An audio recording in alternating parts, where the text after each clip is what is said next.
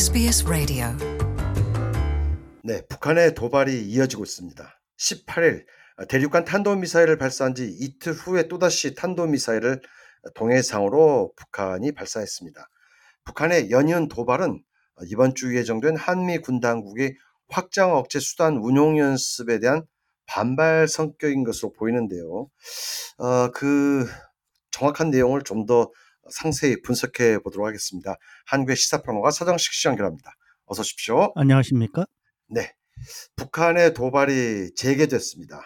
어떤 의미일까요? 의도일까요? 어, 글쎄요. 이 북한의 의도에 대해서 정확하게 파악을 하는 것은 뭐 불가능할 것 같습니다. 이 일단은 뭐 그냥 음 모든 것이 다 추측이죠. 음 추측인데 어 지금 이 지난해 같은 경우에 에, 북한이 이제 계속 그 도발을 하면서도 어 이 올해 도발과 에, 지난해 도발의 성격이 약간 달라진 것 같아요. 성격이 달라졌다는 것은 어 그 뭐 다른 우리가 분석할 때 뭔가 다른 분석이 나올 수 있는 어 여지가 있다라는 거죠.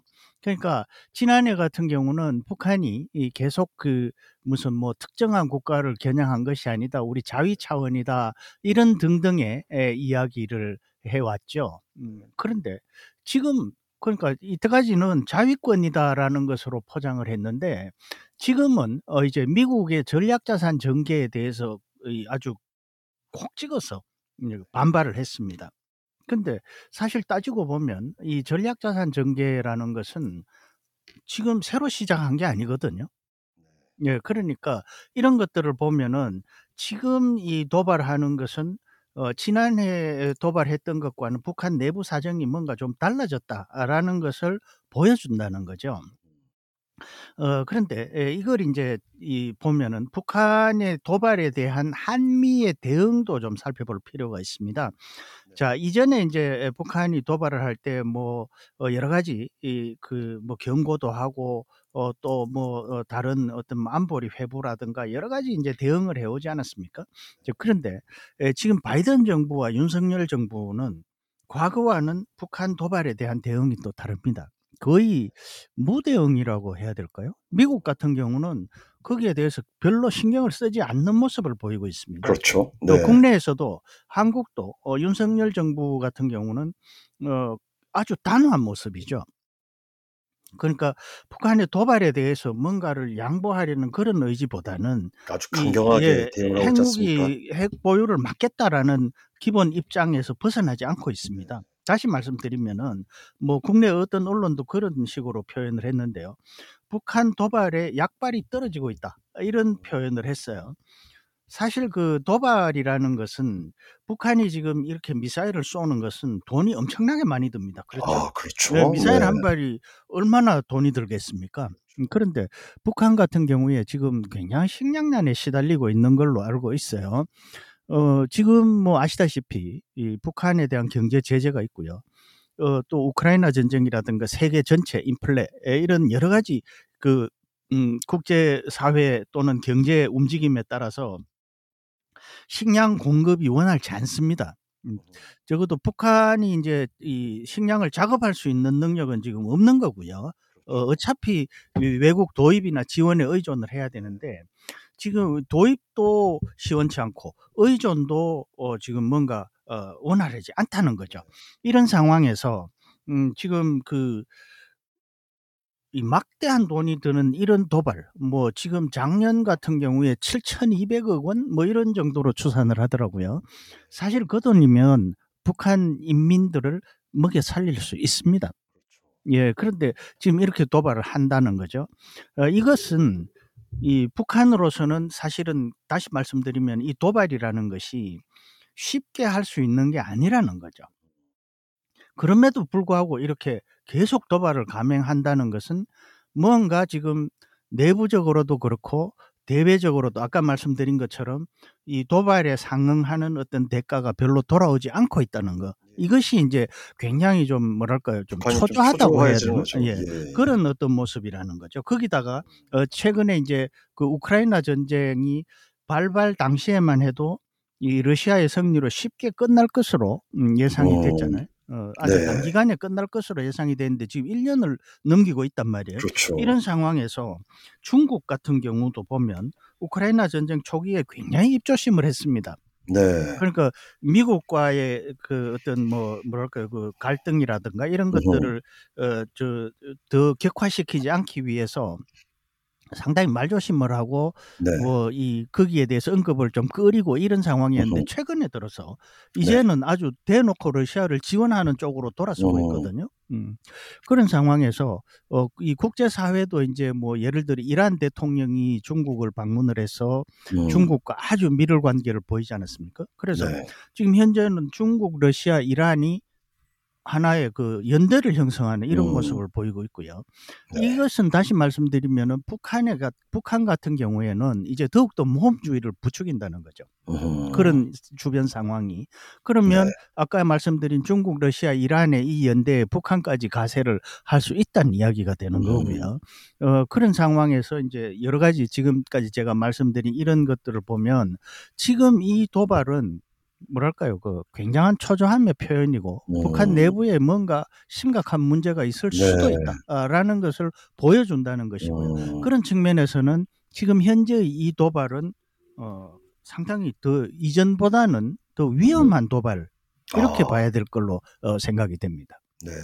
아까 언급하신 대로 계속 도발을 해 왔는데 막대한 재정적 손실을 겪으면서도 도발을 해 왔는데 "약발이 먹히지 않는다." 그런 지적이 많다고 하셨지 않습니까? 그렇습니다. 최근에 이제 그 김정은 위원장의 어린 딸 김주애가 계속 등장하고 뭐 심지어 우표까지 나왔는데 이런 맥락에서 해석할 수 있지 않을까요? 뭔가 이게 안 그렇습니다. 약 이게 같은 맥락에서 볼 수가 있습니다. 아음 네. 그러니까 사실 그 북한 체제는 공산주의, 사회주의 이런 거 아무것도 아니고요. 그냥 왕조 체제입니다. 나라 이름 자체가 조선 아닙니까? 음 그러니까 이건 김씨 왕 어 말하자면 김씨 조선이에요. 어 과거에 뭐 이조 뭐 쪼끔 잘못된 표현으로 네. 이시 조선 이렇게 이시조선 썼는데 음 지금은? 지금 나 국호 자체가 조선입니다 자기들이. 그렇죠. 그래서 네. 김씨 조선인데 어 이런 그 1인 지배하에 독재 체제에서는 가장 꺼려야 하는 것이 후계자입니다. 후계자가 너무 부상을 하면 자기 권력이 흔들린다는 거죠. 네. 그래서 어 지금 뭐 우리가 튀르키예라고 부릅니다마는 과거에 오스만 제국을 보면은 형제 간에 음 그야말로 피비린내 나는 권력 투쟁이 있었죠. 음. 그렇죠. 예. 그 네. 그런 것들이 사실은 그어이 술탄이 자기 네. 아들 때문에 예 뭐 어떻게 잘못되는 경우도 없지 않아 있었어요. 음. 이런 것들이 바로 그 독재 권력의 속성이란 말이에요. 그런 그렇죠. 측면에서 보면 사실 김정은 시대에 예 동생인 김여정이 상당히 많이 부각이 됐었습니다. 네네. 예 그런데 지금 이 김주애 같은 경우는 나이도 너무 어리단 말이에요. 지금 그렇죠. 그또 네. 김정은도 나이도 어리고 젊고요.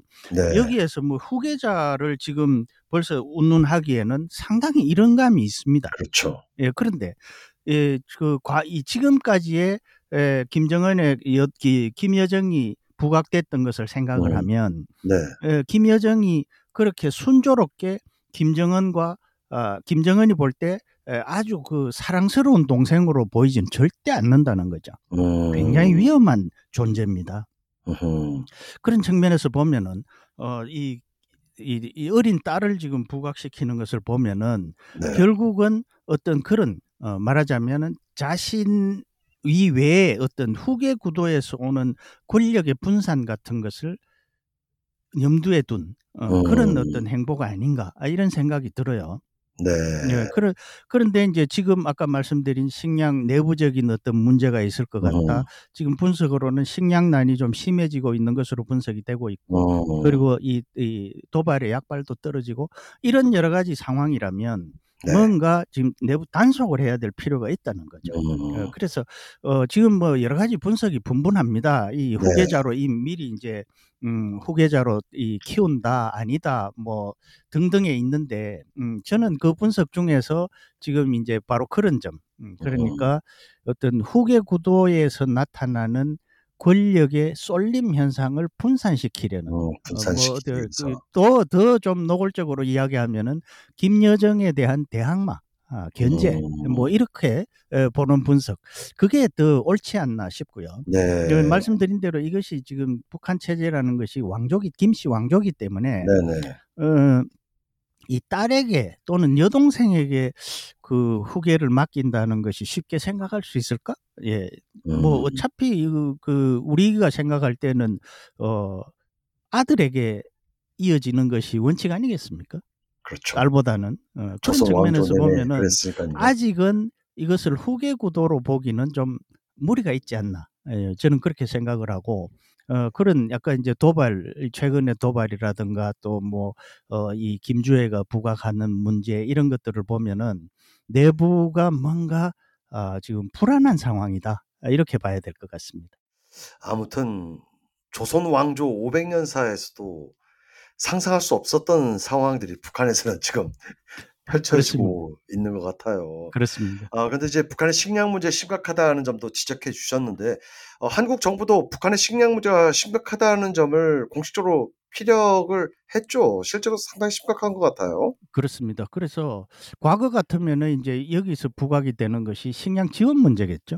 어, 그런데 지금은 부, 이 지원 문제에 대해서는 뭐 별로 이야기가 나오, 나오는 자체가 없- 없어요. 예, 뭐 예, 물론 예. 북한 자체가 아, 그런 부분을 지금 뭐 받아들이지 않고 있기 때문에 에, 그래서 그렇습니다만은 어쨌건 어, 지금 전반적으로 보면은 어 뭐 통일부 같은 경우는 뭐 아사자 속출 이런 뭐 이야기도 하고요. 어, 그런 측면에서 보면 아사자가 속출한다는 말은 충분히 있을 수 있는 이야기입니다. 음, 그러니까 이런 체제에서는 식량 자체의 부족도 문제지만 분배도 문제거든요. 분배도 예, 문제겠죠. 예. 그래서 어 지금 뭐 전반적으로 어 아까 제가 인제 뭐 식량 지원도 말씀드렸습니다마는 음 일단 식량 생산량 자체가 아꽤 줄어든 것으로 어 나타나고 있어요. 뭐 퍼센테이지로 보면은 농진청이 발표한 것을 보면은 3.8% 정도 감소한 것으로 추정을 했는데 이 3.8%라는 수치 자체는 굉장히 작은 것 같지만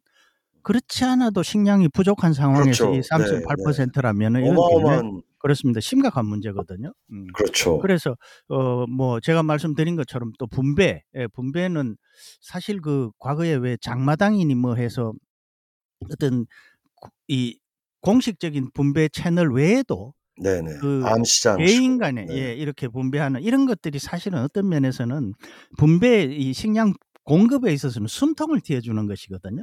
어, 이런 것들이 이제 단속 통제가 강화됐기 때문에 에, 그런 어떤 분배의 문제는 더 심각해졌다고 볼 수가 있습니다. 결국 북한 주민들만 정말 죽어나 하는 상황입니다. 그렇습니다. 네, 소식 고맙습니다. 고맙습니다. Want to hear more stories like this? Subscribe to our regular podcasts on iTunes.